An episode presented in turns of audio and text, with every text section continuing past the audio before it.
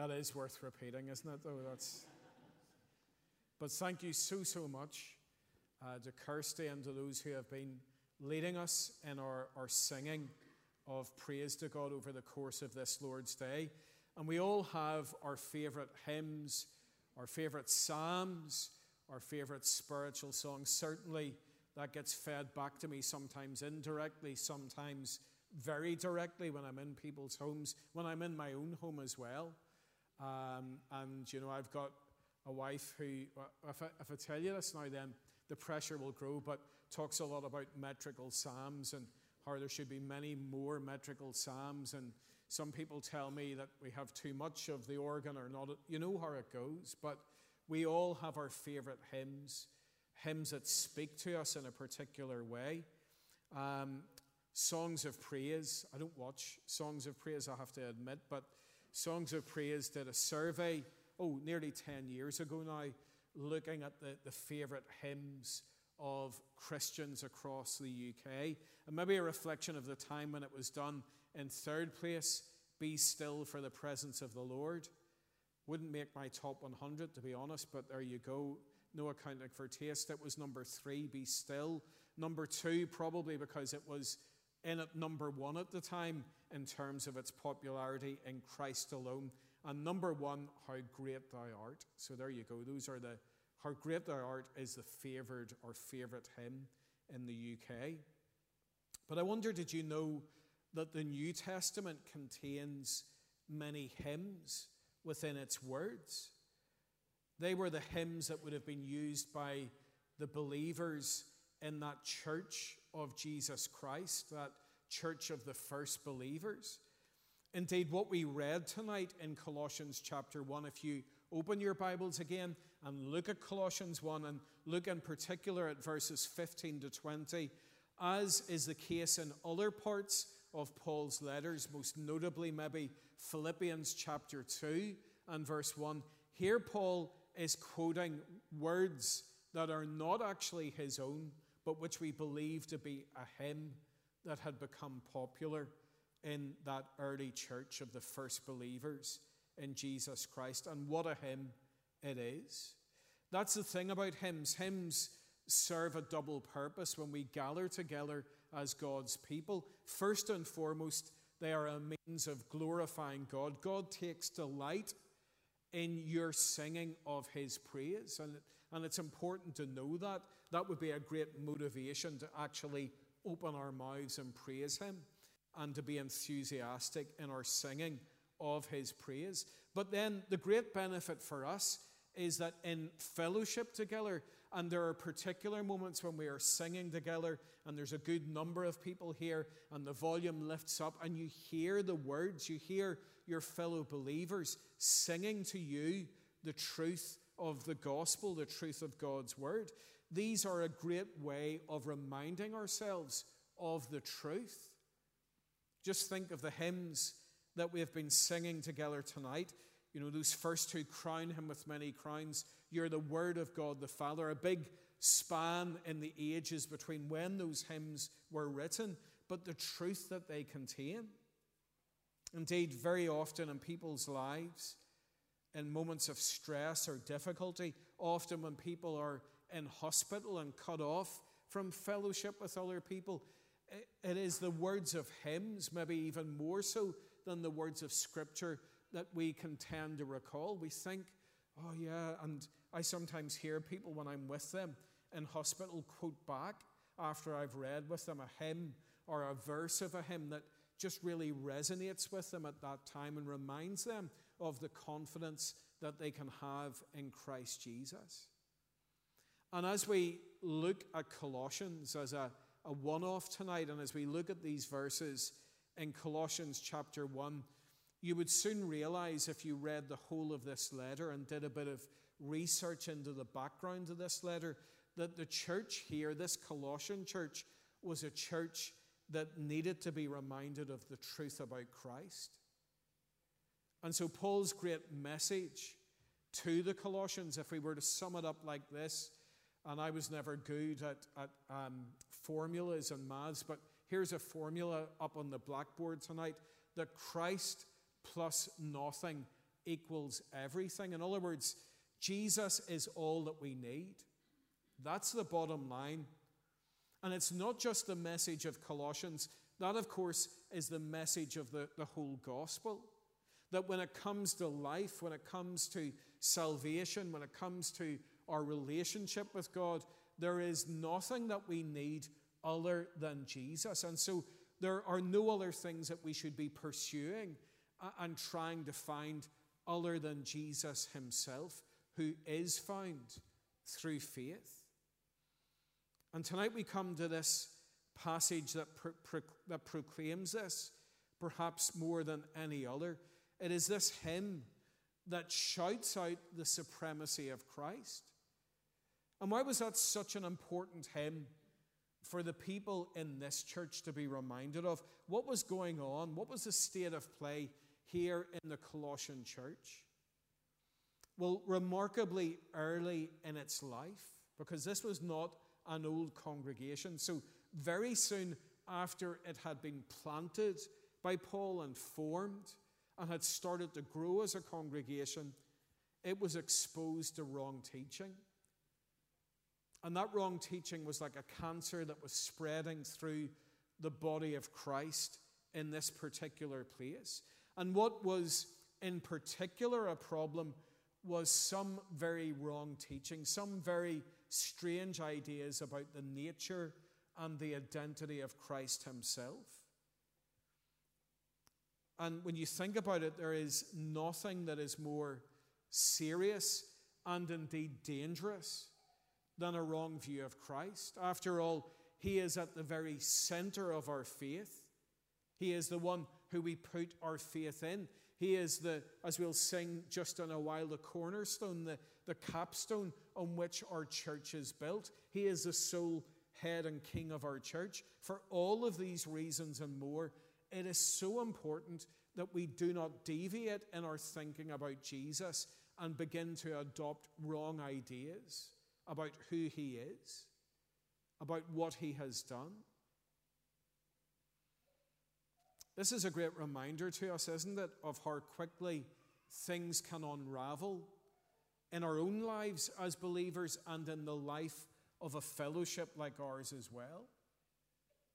We know those who would have lay behind the establishing of this church, and we know the message, the apostolic message that they brought. To think of this congregation still in its infancy, embracing all kinds of other wrong and false ideas is a great corrective to us tonight. It's a great warning to us. It's a warning to me and to you individually and to us corporately as the body of Christ to be on our guard and how we listen to teaching and receive teaching, to be on our guard in our own study of God's Word as well, and to make study of God's Word central in our lives. So let's turn to this passage then, and in particular, verses 15 to 20. And it's one that the, the Colossian believers needed to hear. This church needed it, and our church needs it as well. We need it in our lives. And ultimately, it is a passage that will lead us to praise the Lord Jesus. And like any truth, it needs to be applied in our lives, it needs to be lived out. It needs to, to make a difference. And I want you to keep that in mind this evening that what we're hearing is not just a lecture, it's something much more. That we're hearing God's living word. What will it do to us tonight? What will it mean for us tomorrow when we go back to work or later this week as people start to go back to school? What will it mean for us in the choices that we make and in our life at home and elsewhere as well? So, look with me again at this passage and we think about the preeminence. That's the word that is used in the ESV preeminent. We think about the preeminence or the supremacy of Christ this evening. What is it that makes him stand out above all others? What is it that makes him the greatest? What is it that makes him the best or better, as we've been thinking about over this week. And a number of reasons. I think there are six.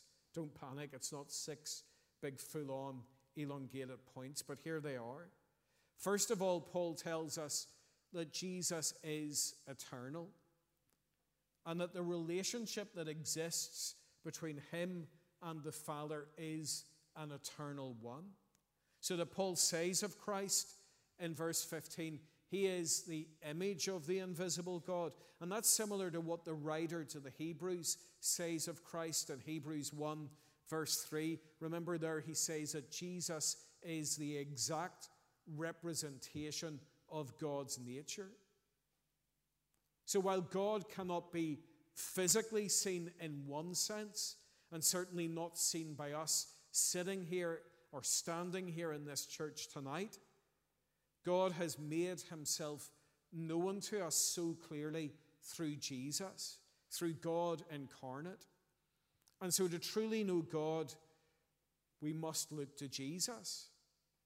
And, and we're told in verse 17 that Christ is before all things. Think about that. He was before all that we know around us. If we get a bit philosophical about this for a moment, that He was before time and space. God was, God the Son was already there. He is eternal, He is God.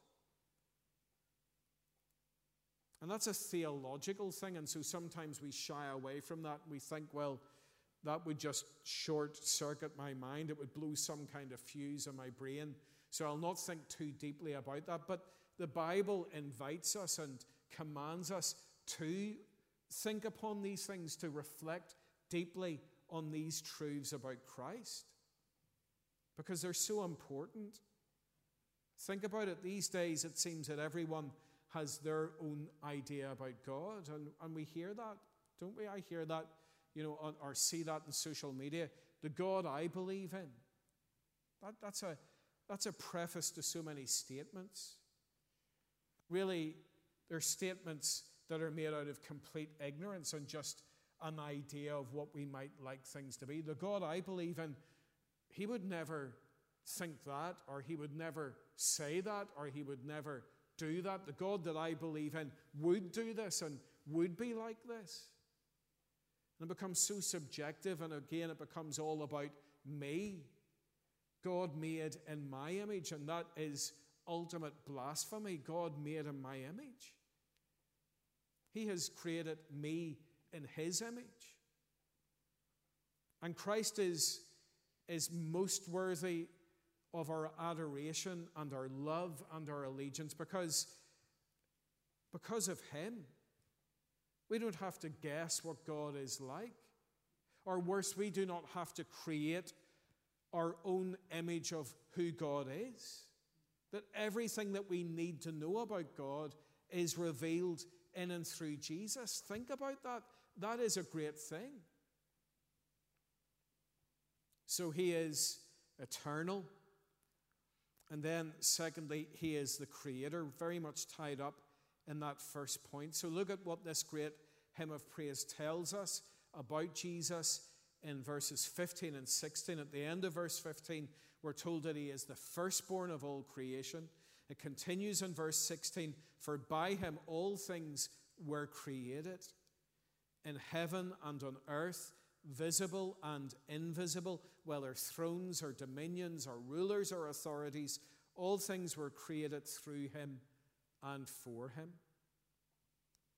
And we need to understand there what is meant by that word firstborn at the end of verse 15 when it says that he is the firstborn of all creation, because some have wrongly argued that Jesus himself was therefore created, that he was somehow born. That's not what this is about. It means simply that He is supreme, He is preeminent in creation because everything has been made by Him and for Him. Now, again, that's theology, and some people shy away from that. And they think, oh, that's not really for me. This is so important, and it's so helpful for us as we look to Jesus. What does it mean for us? Well, it gives us amazing reasons to, to worship and praise Jesus because he is supreme over creation. But notice the phrase that all things were created through him and for him. And then think about who we are. We are created people, we are created things. We have been made for Jesus. And so in this verse, we also find our purpose, why it is that we're here, and what life is all about. So he is eternal, he is the creator, but then, third, he is the head of the church. And we say that there is therefore nobody greater than him in the church. That's one of the great things in our Presbyterian and our Reformed tradition that at services of significance and importance that we are very publicly stating this that Jesus is the sole king and head of the church. We don't have a pope and ministers and, and elders and, and people of importance in terms of their function within the church are not the people for whom the church is for and the people who are the head of the church. That's not what we believe. We believe in a priesthood of all believers, and we are all under the authority of Jesus, who is the sole king and head of the church. As scripture tells us here in verse 18, he is the head of the body, the church. And that's such a simple, foundational truth right at the center of this hymn. But think about what it means for us because it impacts our attitude to the church. If Jesus is head over the church, that means that the church is important and we should have a high view of the church as God Himself does. That we are the bride of Christ. But it also impacts what we think of our place in the church. That when we realize that this church has one sole head, then we don't get big ideas about ourselves, whoever we are, whatever role we might fulfill. It should result in greater humility, borne out in the way in which we relate to one another in Christ. So, next, number four, and another reason for the supremacy, the preeminence of Christ is his resurrection, that he is greater than death, because we're told in verse 18 that he is the firstborn from the dead. And once again, this is a corrective to us because we tend to think a lot about the cross, and rightly so. At our prayer meeting tonight, beforehand, David was reminding us from Luke's gospel of some of the key events that happened at the cross. And the cross should always be uppermost in our minds. But we remember that Jesus then went to the grave and he rose again. And the, the significance of the resurrection in our Christian faith, in the life of the church, can never be emphasized enough. And by the way, when Paul is saying here about the firstborn from the dead, that word firstborn again must not be confused. He's not saying that Jesus was the very first person to experience a, a restoration to bodily life after dying because we know from Scripture and examples in Scripture that Elisha raises the child in, in 2 Kings chapter 4. We know that Jesus himself raised people to life again, like Jairus' daughter and Lazarus. But here is what is unique about Jesus and his resurrection. These other people were raised in a way that they were still subject to decay. Their bodies were still subject to decay that led to death once again. But the resurrection of Christ was the first of its kind because he was raised as a glorious, incorruptible body that could never again suffer death. And so his resurrection, and this is why it's important to distinguish it, don't think of Lazarus. Don't think of Jairus' daughter. Don't think of those other examples in Scripture because you might be tempted to think, well, I can relate more to those people because Surely they were ordinary people like me, but don't think of their resurrection as being the template for your own at the final resurrection.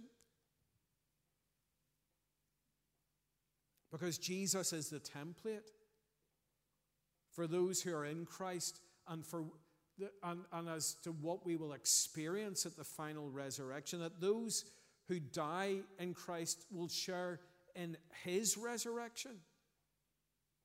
And what hope there is in that for us as we face our ultimate enemy, death. What hope there is in, in, in that for us as we, we feel weariness uh, and we feel symptoms of illnesses uh, and we feel our body subject to decay, our body not doing things in the way that we would like it to do. All of these problems, especially as we get older, that become more and more commonplace. To know this about Jesus makes a real world difference to us here and now. Because our Jesus is supreme over death, it could not hold him. And then, number five, another reason for the supremacy, the preeminence of Christ is that he is the Redeemer. And quite simply, nobody else could do what he did. So that Paul is careful to explain not only what Christ did, but also why Christ was the only one who could do it. That's so important. Look at verses 19 and 20. For in him all the fullness of God was pleased to dwell, and through him to reconcile to himself all things, whether on earth or in heaven, making peace by the blood of his cross. And this redemption is far more comprehensive than we ever imagine or think about. We tend to think about redemption being purely to do with ourselves, but this is a redemption of all things in creation. And this gets us right to the heart of the gospel. What is required, or what was required? It was peace, reconciliation. Who alone could do it? Well, we, we think of that phrase, we know it was only God who could reconcile us to himself. And when it comes to Jesus, in him, all the fullness of God was pleased to dwell. And how was it done? It was done through the cross, making peace by the blood of his cross. What an amazing thing that God himself did this. That he didn't subcontract this out to someone else. Someone else can pay the price, someone else can do this, but God incarnate, God in flesh, God the Son did this. And so, what is your response to that this evening? And then, one final thing that makes him supreme, that makes him preeminent. One final reason for us celebrating the supremacy of Christ is simply that he is supreme over everything. So that Paul sums this up in this great hymn by proclaiming Christ as being supreme over everything. I think the ESV puts it in verse 18 in everything he might be preeminent. Or the NIV puts it that in everything Christ might have the supremacy. Now, what does this mean for us as we come towards the end? Because that has been a whirlwind tour through the, the hymn that Paul gives us here in Colossians 1. But what does it actually mean for us as we think about this tonight? Because remember, this is not a lecture. It's not just about acquiring a head knowledge of the identity of Christ. It's not that you have to go off now and write an essay, give reasons why Christ is supreme, why Christ is preeminent. What does it mean for my life and your life tomorrow morning, this week, in this session of work and witness that lies ahead? Well, ultimately, understanding and accepting the supremacy of, Christ changes everything because Christ's supremacy should lead to our submission. That's the simplest way to sum it up. Christ's supremacy should lead to our submission. And this is what handing our life over to Christ in trust of Him results in. First of all, it results in a new relationship with God. Verse 21 And you who once were alienated and hostile in mind, doing evil deeds, He has now reconciled in His body of flesh by His death, in order to present you holy and blameless and above reproach before Him. And it should lead to a new way of living. Verse 23 If indeed you continue in the faith, stable and steadfast, not shifting from the hope of the gospel that you heard. Now, what a challenge this is to us who profess faith in the Lord Jesus tonight, because is this how your life and your walk with the Lord looks? If we lose sight of the supremacy of Christ, then we no longer submit to Him. And it is a terrible thing in our life. We know that. And the logical conclusion tonight is that if Christ, and it is stated so clearly here, if Christ is supreme over everything, we should submit absolutely everything to Him. And so, as we come into a new session here in church, as we maybe move into new stages of our life, as some of you this week return to school and return to routines, as all of that begins again, make Him Lord of every area of your life, big and small. And the question that, with a repentant heart, the question that we must always keep before us is which areas am I trying to keep from Him? So there's a question to ponder tonight as you go home, a question to pray about. And I will pray about that as well. I really will. Which areas of my life am I keeping from Him? Where is there a lack of submission? For He is supreme over all things. Christ is supreme, He is preeminent, and we worship Him now, singing together corner.